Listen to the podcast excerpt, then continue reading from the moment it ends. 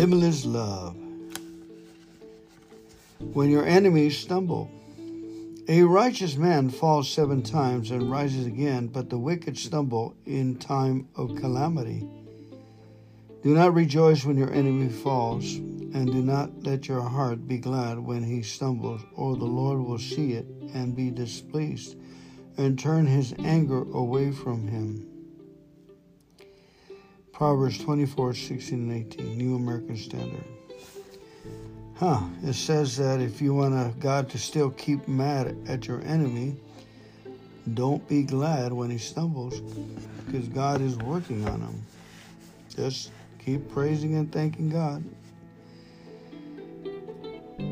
Limitless Love says, if we're walking in love, we will never gloat over anyone's failures. Not even the failures of wicked and sinful people. We won't smile with satisfaction when we hear that that person was broke up. Uh, up our best friend's marriage is now going through a divorce. When corrupt politicians stumble and fall, we won't be among those who make jokes about them. Even when criminals are terrorists. When criminals and terrorists who have bought us brought us or our nation serious harm finally meet their destruction, love will keep us from rejoicing. We all need to remember that because those things are going to happen.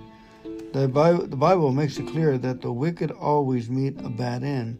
People who insist on living in sin and ignore the warnings of God will eventually be overtaken by calamity. Psalm 73 says of the Lord, Thou didst set them, the wicked, in slippery places. Thou casted them down into destruction. How are they brought into this desolation? As in a moment they are utterly consumed with terrors. Verses 18 19. When those terrors come, however, 1 Corinthians 13 6 says that love does not rejoice, it does not celebrate our enemy's defeat on the contrary, it will cause us to pray for them and say, Father, forgive them, for they know not what they do. Isn't that what Jesus did? He had compassion on those who, who crucified him. He knew they were ruled by darkness, even though they had willingly allowed themselves to beat the instruments of evil. Jesus still forgave them.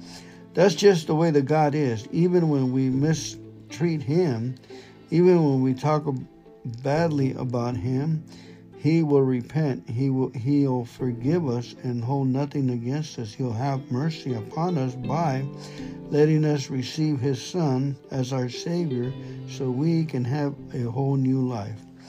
As God's children, we're to be the same way.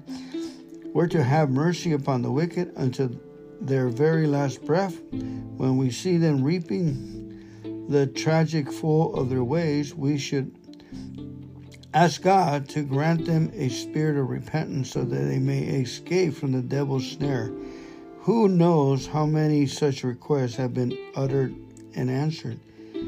Who knows how many wicked men in the final seconds of life have called on the name of the Lord and been saved because some saint of God chose the way of love and prayer in Jesus' name. I needed to hear that. It's a wonderful reading for today, for the 7th of April. May the Lord bless you and keep you and make his face to shine upon you and be gracious to you. Amen.